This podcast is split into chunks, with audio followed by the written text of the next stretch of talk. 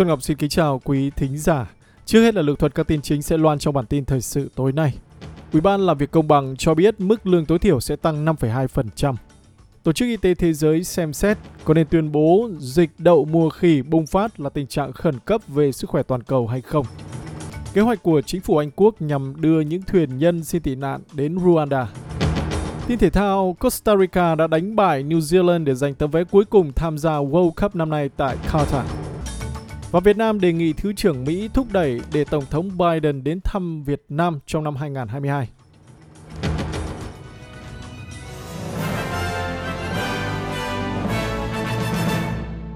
Sau đây là bản tin chi tiết. Mức lương tối thiểu sẽ tăng 5,2% sau quyết định của Ủy ban Công bằng làm việc Úc Châu. Trong đánh giá tiền lương hàng năm của mình, Ủy ban này đã trích dẫn sự gia tăng mạnh mẽ trong chi phí sinh hoạt và nguy cơ lạm phát là những yếu tố khiến Ủy ban đưa ra quyết định của mình. Quyết định tăng lương tối thiểu toàn quốc từ mức là 20,33 đô la lên 21,38 đô la một giờ. Điều đó tương đương với mức tăng 40 đô la mỗi tuần. Chủ tịch Ủy ban Công bằng Việc làm Ian Ross nói rằng phán quyết đã được đưa ra sau khi cân nhắc kỹ lưỡng. There has also been a sharp rise in the cost of living since last year's review. At the time of last year's decision,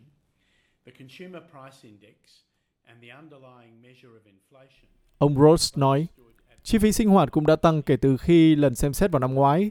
Vào thời điểm quyết định năm ngoái thì chỉ số giá tiêu dùng và thước đo lạm phát cơ bản đều ở mức 1,1%.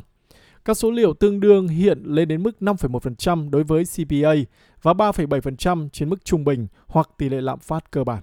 Xin nhắc lại rằng mức tăng cao hơn tỷ lệ lạm phát hàng năm hiện tại, nhưng thấp hơn tỷ lệ lạm phát dự kiến cho những tháng tới, mà chi tiết đó là chỉ số CPI hiện tại, tức là chỉ số giá tiêu dùng trong 12 tháng đến quý 3 năm 2022 ở mức là 5,1% và Ngân hàng Trung ương Úc Châu dự kiến sẽ tăng lên 7%.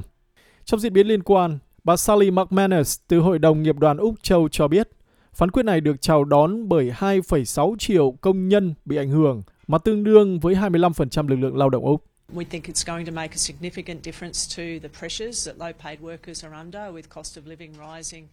Um, the union movement fought so hard for this increase across pretty heavy. Bà McManus nói, Chúng tôi nghĩ rằng nó sẽ tạo ra sự khác biệt đáng kể đối với những áp lực mà người lao động được trả lương thấp phải gánh chịu khi mà chi phí sinh hoạt tăng lên.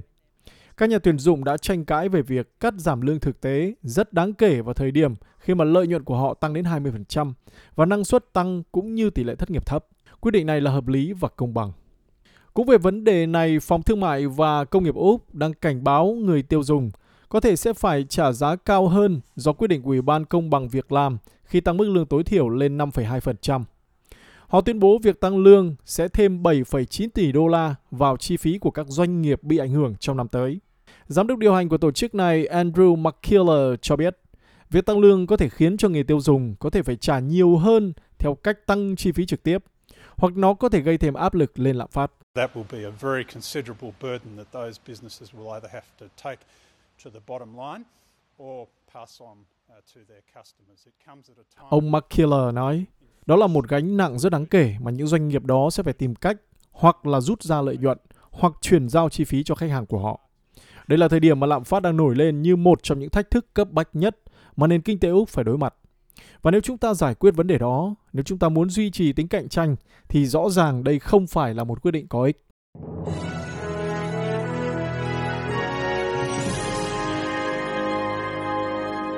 Quý thính giả đang nghe bản tin thời sự của SBS tiếng Việt với Xuân Ngọc truyền qua các tin quốc tế. Tại Anh Quốc, Thủ tướng Boris Johnson cho biết chính phủ của ông sẽ kiên trì với kế hoạch đưa những thuyền nhân xin tị nạn đến Rwanda bất chấp những trở ngại về pháp lý. Phán quyết vào phút chót từ Tòa án Nhân quyền châu Âu đã dừng chuyến bay đầu tiên khởi hành từ Vương quốc Anh đến Rwanda với 7 người trên khoang. Tất cả các hành khách này đã được đưa ra khỏi máy bay. Một tuyên bố từ tòa án cho biết một biện pháp tạm thời khẩn cấp đã được ban hành trong trường hợp của những người này và Vương quốc Anh có liên quan đến một người xin tị nạn đang phải đối mặt với việc bị đưa đến Rwanda sắp xảy ra. Ông Johnson nói rằng chính phủ dự đoán sẽ có những thách thức pháp lý. We think it's a, a sensible partnership we've set up with Rwanda. Yes, it may, it may take a while uh, to, to get working properly, but doesn't mean we're not going to keep going. Thủ tướng Johnson nói, chúng tôi nghĩ rằng đó là mối quan hệ hợp tác hợp lý mà chúng tôi đã thiết lập với Rwanda. Đúng là có thể mất một thời gian để hoạt động bình thường, thế nhưng không có nghĩa là chúng tôi sẽ không tiếp tục. Tôi nghĩ rất quan trọng là phải tiếp tục cho những kẻ buôn người thấy rằng phi vụ làm ăn bất hợp pháp của họ đang bị triệt phá và họ đang lừa dối mọi người. Trong lúc đó, giám đốc điều hành của Hội đồng Người tị nạn Anh Quốc là Enver Solomon thì nói rằng chính sách này không hiệu quả và chính phủ nên phối hợp phản ứng với Pháp và EU nhằm giải quyết nhu cầu của người tị nạn. Tính hợp pháp của chính sách Rwanda sẽ được kiểm tra tại một phiên tòa đầy đủ ở Anh Quốc vào tháng tới. Đến với vấn đề y tế quốc tế, Tổ chức Y tế Thế giới đã triệu tập một cuộc họp khẩn cấp để xác định xem liệu dịch bệnh đậu mùa khỉ đang gia tăng có nên được tuyên bố là tình trạng khẩn cấp về sức khỏe cộng đồng được quốc tế quan tâm hay không. Đó là mức cảnh báo cao nhất mà cơ quan Liên Hợp Quốc đưa ra, hiện chỉ áp dụng cho đại dịch COVID-19. Tổng giám đốc WHO ông Tedros Adhanom Ghebreyesus cho biết, Ủy ban gồm các chuyên gia sẽ họp vào tuần tới, tức là ngày 23 tháng 6 theo giờ Geneva, để xem xét sự lây lan của bệnh này ra ngoài các khu vực của châu Phi, nơi mà nó phát xuất. So far this year, more than 1,600 confirmed cases and almost 1,500 suspected cases of monkeypox have been reported to WHO from Ông Ghebreyesus nói, cho đến lúc này, chỉ trong năm nay, hơn 1.600 trường hợp được xác nhận và gần 1.500 trường hợp bị nghi ngờ mắc bệnh đậu mùa khỉ đã được báo cáo cho WHO từ 39 quốc gia. Sự bùng phát dịch đậu mùa trên toàn cầu rõ ràng là bất thường và đáng lo ngại. Chính vì lý do đó mà tôi đã quyết định triệu tập ủy ban khẩn cấp theo quy định y tế quốc tế vào tuần tới.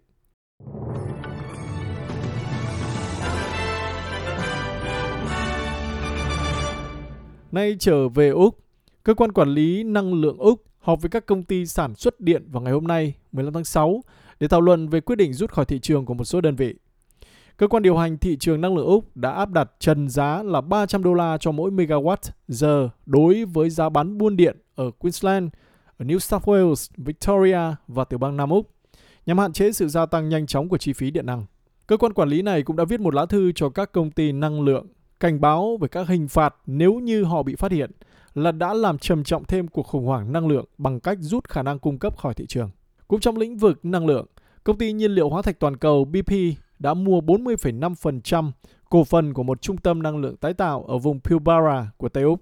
Trung tâm năng lượng tái tạo Á Châu đang trong giai đoạn đầu, nhưng những người ủng hộ tài chính cho biết họ đang kỳ vọng nó sẽ tạo ra tới 1 phần 3 lượng điện được sản xuất ở Úc thông qua 26 gigawatt năng lượng gió và mặt trời. Cơ quan này cũng có kế hoạch sản xuất những gì họ gọi là hydro xanh và ammoniac xanh cho thị trường nội địa Úc và xuất cảng nó cho những bên nhập cảng quốc tế lớn. BP cho biết dự án này dự kiến sẽ giảm được 17 triệu tấn carbon mỗi năm, giúp các công ty khai thác giảm lượng khí thải từ khai thác quặng sắt ở Pilbara. Không có chi tiết nào về tài chính của thỏa thuận này được công bố.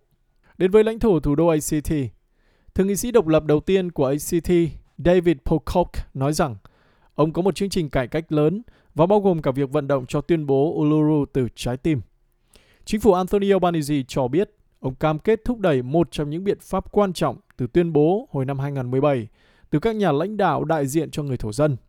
Đó là tiếng nói bản địa tại nghị viện được ghi trong hiến pháp. Ông Pocock nói với SBS News rằng ông hoàn toàn ủng hộ đề xuất này. To me, the Uluru Statement from the Heart is just such a generous offer to all Australians to actually begin to move forward and address our past and to build a future Ông Pocock nói, đối với tôi, tuyên bố Uluru từ trái tim là một lời đề nghị hào phóng dành cho tất cả người dân Úc để thực sự bắt đầu tiến về phía trước và giải quyết quá khứ của chúng ta, cùng nhau xây dựng tương lai. Đó rõ ràng là một vấn đề phức tạp và sẽ mất rất nhiều thời gian công việc để bảo đảm rằng nó được thực hiện đúng cách, hầu đạt được kết quả tốt tại một cuộc trưng cầu dân Ý. Thật tuyệt vời khi thấy chính phủ liên bang đã cam kết thực hiện nó sau 5 năm bỏ qua.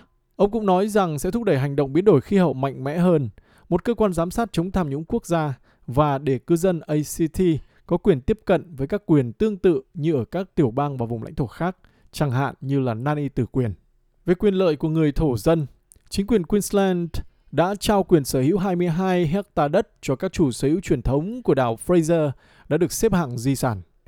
Giấy chứng nhận quyền sở hữu bao gồm hai mảnh đất, một là ở cuối phía nam của hòn đảo và nơi còn lại là ở mũi phía bắc gần thị trấn Orchard Beach.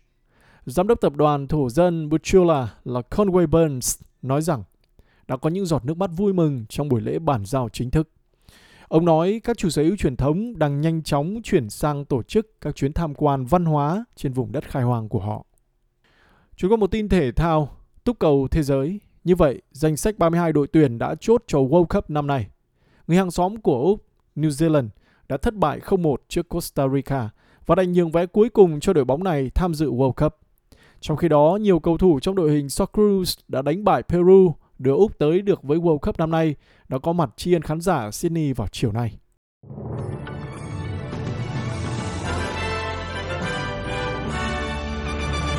Và đây là tin Việt Nam.